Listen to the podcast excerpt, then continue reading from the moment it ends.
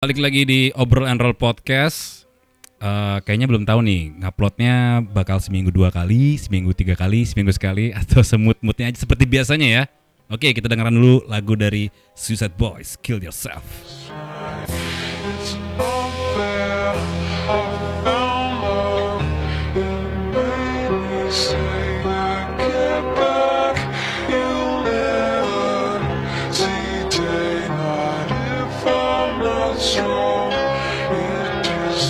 They figure me a dead motherfucker, but I'm just a motherfucker that wanna be dead. No living with the lead in his head, turning me into his sweater. Bitches use me as a fucking best friend. I beat the silhouette of the sunset, smoke a cigarette while I compress. My depression stepping to the pilot, progressing lights, bitch pilot. I'm trying to get the highest I can get before all the doesn't that. My ribs are nothing but gun empty gauge, black coal in my chest, big bang. I'm a plate on the tip of a wave. In my head, Dari Medium Cafe and Space Gria Loka V225 BSD Tangerang Selatan bersama gue Ardian. Kali ini sendiri dulu ya setelah kemarin kita ngebahas tentang dunia pertiktokan bareng Raka dan Kuple ya. Tidak nyambung ya. ya, em, tampaknya bioskop sudah mulai buka di daerah yang levelnya PPKM 2 atau 3. Jadi PPKM-nya turun dan pelan-pelan nih ya bioskop sudah mulai buka lagi. Semoga aja keadaan ini eh, terus membaik ya. Jadi kita sempat juga kan kayak bioskop udah boleh buka lagi, udah bisa nongkrong-nongkrong lagi walaupun protokol. Tapi PPKM lagi. Jadi jangan sampai juga sih eh, nanti udah mulai longgar-longgar-longgar terus tiba-tiba kita lost gitu kan dalam arti liburan lagi ya kan terus ke mana-mana rame-rame berenang. Berenang di ppkm rame-rame itu gimana ya? Ya akhirnya gitu-gitu lagi aja gitu kan. Apalagi kita nih kalau kita nggak sadar ini di record tanggal 16 September 2021 berarti secara apa ya secara kita nggak sadar tuh 4 bulan lagi 2022 berarti kan akhir tahun nih sebentar lagi nih. Jangan sampai nanti liburan lagi ram- rame-rame main ke pantai jadi ya sik- siklusnya gitu aja ya kan liburan rame-rame balik kena corona semuanya. Terus ppkm lagi mungkin namanya beda nanti ya pp apa gitu kan. Ya karena apa namanya kalau misalnya keadaan kayak gini susah juga ya. Kalian mau bikin apa juga susah mau jualan apa juga susah untuk cari uang tuh susah. Nah menyambung materi kali ini tentang uang dan uang gue mau ngebahas tentang gini. Nggak kerja nggak punya duit kerja juga nggak punya duit. Waduh banyak nih ya pasti teman-teman kita yang aduh gue nggak punya duit nih soalnya nggak kerja. Aduh gue nggak punya duit nih belum gajian. Jadi anda kerja tidak punya duit juga ya? Banyak yang bilang kita perlu yang namanya setelah bekerja terlalu keras gitu kan. Self reward jadi apa sih namanya self reward itu? Kayak menghargai eh, hasil kita gitu kan. Gaji misalnya 5 juta gajian 4 jutanya buat self reward ya habis lah bodoh sebenarnya bisa, dibilang gini sih apa namanya kadang kalau kita terlalu self reward terus menerus juga nggak bagus gitu kan. Kita kerja buat nyari uang ujungnya uangnya dibalikin lagi buat keluar. Dalam arti gini lu kerja di perusahaan luar negeri ya kan? Terus lu self reward dengan membeli barang luar negeri ya balik ke dia dia lagi uangnya. Jadi sebenarnya kalau misalnya kita punya uang tuh makanya kita diajarin dulu ya namanya manajemen keuangan apalagi kita ingat eh, sebelum pandemi itu kayak seakan-akan semua baik-baik saja. Selamat tahun baru semoga 2020 makin lebih baik gitu kan. Ternyata tidak ya. Makanya mungkin dengan pelajaran-pelajaran kejadian-kejadian kemarin kita harus punya tabungan dan mungkin tambahan tabungan lagi adalah dana darurat. Karena kita nggak pernah tahu nih kejadiannya bakal gimana. Mungkin gini kayak uh, lo self reward, lo liburan atau mungkin lo ngapa-ngapain lah mungkin party-party gitu kan. Tiba-tiba besok ada apa ya misalnya kej- eh, kejadian yang tidak terduga gitu kan.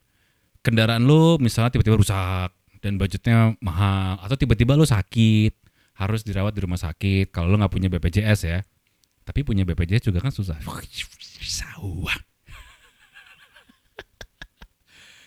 Jadi sebenarnya kita harus punya dana tabungan dan tabungan itu sih sebenarnya. Gimana sih eh, kalau gue pribadi sebenarnya juga nggak bisa nabung ya cuman pel- lambat laun gitu kan semakin bertambahnya umur semakin banyak eh, melalui kejadian-kejadian yang tidak terduga mau nggak mau gue harus menyisihkan dana gue mungkin beberapa persen dari penghasilan. Contoh misalnya gue membiasakan kalau misal dapat pemasukan tuh at least gue punya dua tab, uh, dua kartu ATM ya berarti dua tabungan ya. Satu itu gue akan split ya buat nabung dulu berapa persen abis itu gue akan lihat keperluan rumah nih misalnya buat orang tua gue gitu kan atau mungkin buat kebutuhan-kebutuhan yang mendesak itu gue gua akan keluarin dulu. Nah, uh, abis itu gue akan keluarin lagi biasanya buat ya sumbangan-sumbangan gitu kan. Abis itu cek lagi nih apakah ada kebutuhan-kebutuhan yang mendesak atau enggak kayak misalnya perawatan-perawatan kendaraan itu kan berkala tuh ya uh, setiap pemakaian berapa kilometer kalau kendaraan. Terus kalau di rumah tuh misalnya lihat tagihan listrik apa segala macam yang memang overhead cost lah bisa dibilang kayak gitu. Pulsa gitu kan langganan Spotify baik sekali ya ternyata ya. Membeli makanan hewan peliharaan gitu kan. Setelah itu dikurang-kurangi baru gue lihat oh ternyata ada bersih sekian. Let's say kalaupun gue mau self rewards gue ambil dari berapa persennya bukan semuanya. Karena self reward memang ya kadang perlu ya kayak misalnya gue suka hobi hobi uh, maksudnya gue punya hobi nih hobi gue mungkin 4 tahun lalu adalah mengoleksi action figure koleksi action figure. Jadi let's say oh gue ngeliat action figure di rumah gue berarti wah ini hasil kerja gue dari ini ini hasil kerja gue dari sini. Jadi seenggaknya kalau gue spend pengeluaran gue itu kelihatan bentuknya kayak apa gitu loh. Terus sekarang gue lagi hobi ngoleksi uh, ikan ikan predator. Jadi ngeliat oh ikan ini dulu sejarahnya gue dari pemasukan dari sini. Kayak gitu gitu sih sebenarnya sih. Karena kalau enggak banyak yang lo bilang self reward itu uh, unlimited contoh Mungkin uh, lo nongkrong setiap hari di tempat-tempat fancy karena berharap lo ketemu artis gitu. Anjing, enggak juga sih gue nggak pernah yang nongkrong dia ketemu artis itu kayak seneng banget enggak sih. karena artis juga manusia ya. Atau mungkin lo ngeliat uh, selebgram selebgram nongkrong di tempat itu, lo pengen nongkrong di situ juga. Seolah-olah satu nongkrong di situ, lo merasakan vibe yang sama seperti selebgram. Atau mungkin lo masuk ke circle selebgram. Ya tidak ya. Jadi sebenarnya nongkrong nggak apa-apa, nongkrong tuh nggak apa-apa. Cuman maksudnya lihat juga nih dari pemasukan lo berapa yang lo akan sisihkan dan berapa yang bisa lo paksakan. Kenapa gue bilang paksakan? Karena banyak banget sekarang uh, apalagi teman-teman kita yang adik-adik kita lah ya yang masih muda itu memaksakan lo beli baju mahal uh, untuk mengimpress orang-orang seakan-akan lo orang kaya atau lo mungkin gue kan selebgram followers gue kan banyak di TikTok ada sepuluh ribu masa barang gue nggak branded tapi karena lu memaksakan beli baju itu satu-satunya, ya setiap hari lu pakai baju itu, foto pakai baju itu juga. Ya bosan ya. Sebenarnya baik lagi sih kalau misalnya self reward boleh, sekali lagi boleh. Cuman jangan terpengaruh sama orang gitu loh. Kayak misal tadi, gue pribadi uh, orang bilang ngapain sih lu beli kan mahal-mahal ya karena gue suka bangsat gitu kan ya gue suka dan gue spendnya buat apa yang gue suka gitu jadi bukan semata-mata buat mengimpress orang-orang yang gue nggak suka karena kita kebanyakan tuh ikut-ikutan gitu kan. Pamer, oh maksain beli ini itu tujuannya buat pamer doang, buat pengakuan, itu buat apa gitu kan. Karena sekali lagi ya, kalau kita uh, terlena dengan hidup-hidup boros kayak misalnya gini, pemikirannya ah besok biar besok deh, lihat besok gimana. Jangan gitu juga, karena balik lagi kita nggak pernah tahu nih kejadian-kejadian yang menimpa kita. Mungkin lagi apa besok lo harus pengeluaran banyak atau ya sekali lagi ya uh, sakit atau apa yang keadaan yang kita tidak pernah duga sebelumnya. Jadi kadang-kadang tuh self reward sekali lagi sekali lagi dan sekali lagi boleh. Cuman jangan dipaksain. Ada juga yang misalnya senang cuman dengan uh, ngajak makan keluarganya bareng-bareng, yang harmonis ya keluarganya ya. Kalau keluarga tidak harmonis ya tidak bisa ya. ya gimana? Di rumah aja berantem ya kan. Cuman ngobrol kalau minta uang. tidak harmonis ya keluarga Anda ya. Sebenarnya ya namanya anak itu harus mendekatkan diri ke orang tua lah. Mumpung lu masih punya orang tua yang lengkap, sayangilah mereka. Terus ada juga yang self reward misalnya memang buat menunjang kerjaan. Contoh, misalnya lo kerja di entertain. Lo harus beli barang-barang yang apa namanya menunjang kegiatan lo kayak misalnya sepatu baru, mungkin baju baru buat, buat photoshoot, buat konten, atau mungkin alat-alat yang menunjang konten lo juga. Mungkin sebelumnya pakai apa namanya nggak pakai lampu mungkin lo bisa beli tuh ya kan aset lagi buat konten lebih baik Jadi diputar lagi uangnya jadi aset, bukan ya sebenarnya bukan self reward ya, tapi ya menurut gue self reward juga sih karena bisa mengupgrade eh, apa namanya konten lo, bisa mengupgrade skill lo juga gitu. Cuman kalau misalnya setiap hari self reward ya kan belanja barang-barang yang terlalu mahal yang sebenarnya tidak sebanding, ya ujung-ujungnya nanti lo akan edik sih. Yang biasanya mungkin beli baju satu juta, masa gue besok-besok beli baju di bawah satu juta harus naik dong.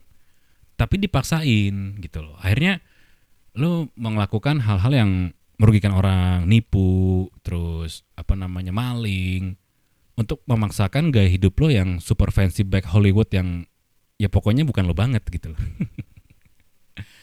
ya sekali lagi karena kita pengen banget diakuin sama orang. Wih orang kaya nih, wih sukses nih gitu kan dari postingan-postingan. Biasanya kalau misalnya IO nih postingannya lagi meeting. Tungguin ya kita bakal bikin sesuatu ya gue sih nggak nungguin juga sih lihat aja hasilnya. ya tapi itu konten lah ya terserah ya. Sosial media lo, sosial media lo gitu kan.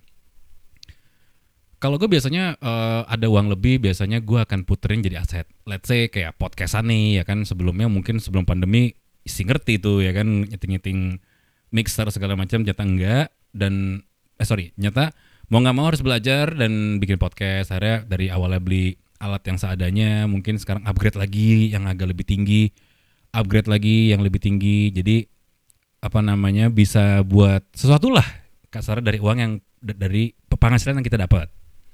Cuman sekali lagi, kadang kita nggak punya uang itu ke mana?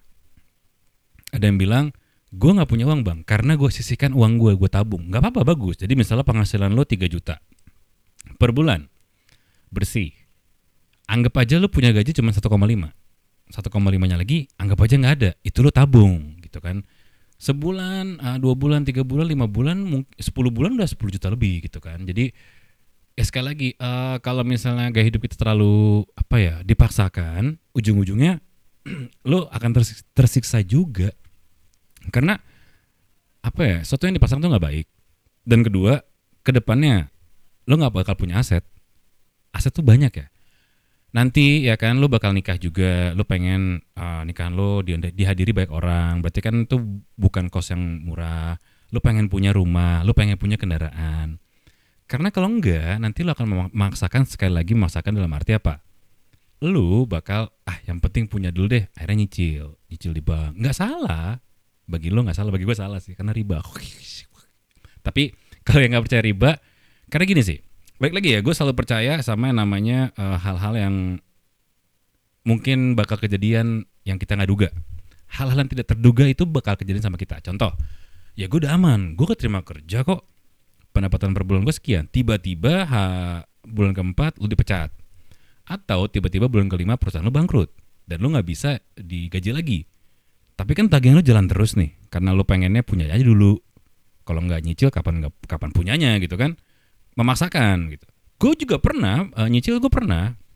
Tapi darurat banget. Jadi waktu itu eh, gue handphone gue rusak. Dan pas banget gue lagi balas-balasin eh, chat dari klien lah ya itu posisi gue di luar di luar rumah maksudnya itu hang nggak bisa nyala sama sekali gue mau beli handphone baru wah uangnya nggak cukup nih mau nggak mau akhirnya gue pakailah eh, kredit card gue untuk ngebeli barang yang gue perlu untuk balas-balasin chat. Karena itu urgent banget kan. Waktu gue lagi ngetik eh, ada catatan gini. Mas halo bisa nggak kita kerjasama boleh nggak minta rate ya halo mas boleh. Nah mati handphone gue tuh. Kan anjing ya. Kentang banget gitu kan. Kalau nggak dibales nanti kesannya sombong. Kesannya ah mau kerjasama aja balasnya lama gitu kan. Gue pernah juga pakai kayak gitu-gitu pernah untuk nyicil gitu. Tapi memang keadaannya urgent Ah, let's say gue juga punya kredit kredit card gue pakai juga buat keadaan urgent contoh. Eh, pas kepake kemarin tuh pas keadaan lagi eh, lo tau kan ppkm yang mart-mart itu tutup cepet di mana mereka tuh kadang-kadang punya ATM jadi lo bisa ngambil uang di situ.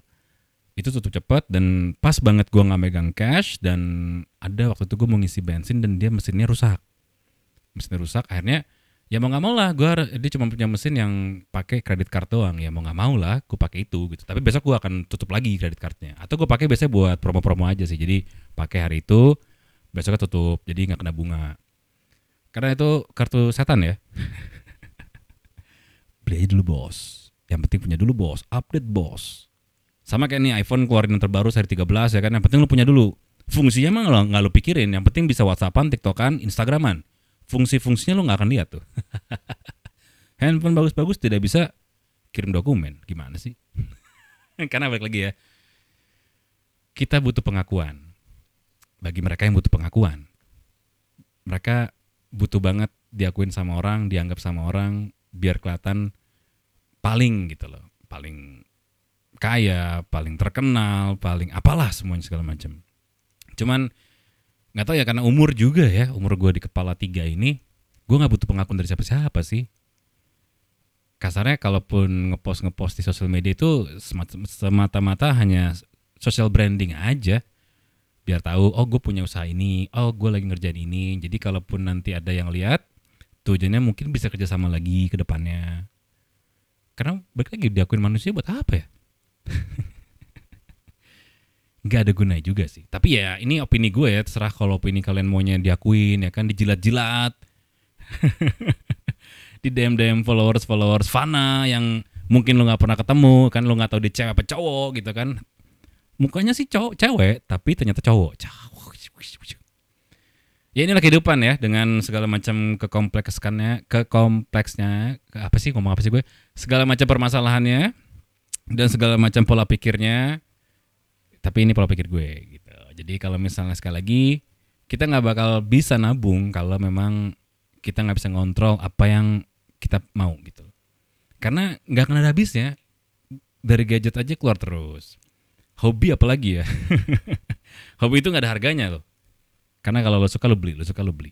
Cuman lo bisa ngontrol harus bisa ngontrol. Makanya mungkin dengan eh, sikap lo berbagi sama orang lo ngelihat keadaan jalanan banyak yang lebih susah dari lo dia bisa survive dia bisa ketawa-tawa dia bisa mungkin masih bisa menikmati hidup yang keras ini kenapa kita enggak kita yang punya peng- penghasilan lebih dari mereka gitu mungkin mendingan kita bagi aja lagi Oh, gue jadi ini ya, jadi kayak ustad-ustad ya. Enggak lah. Cuman ya dengan lo bisa bertenggang rasa menurut gue lo bisa ngontrol diri lo sendiri sih. Itu aja sih menurut gue.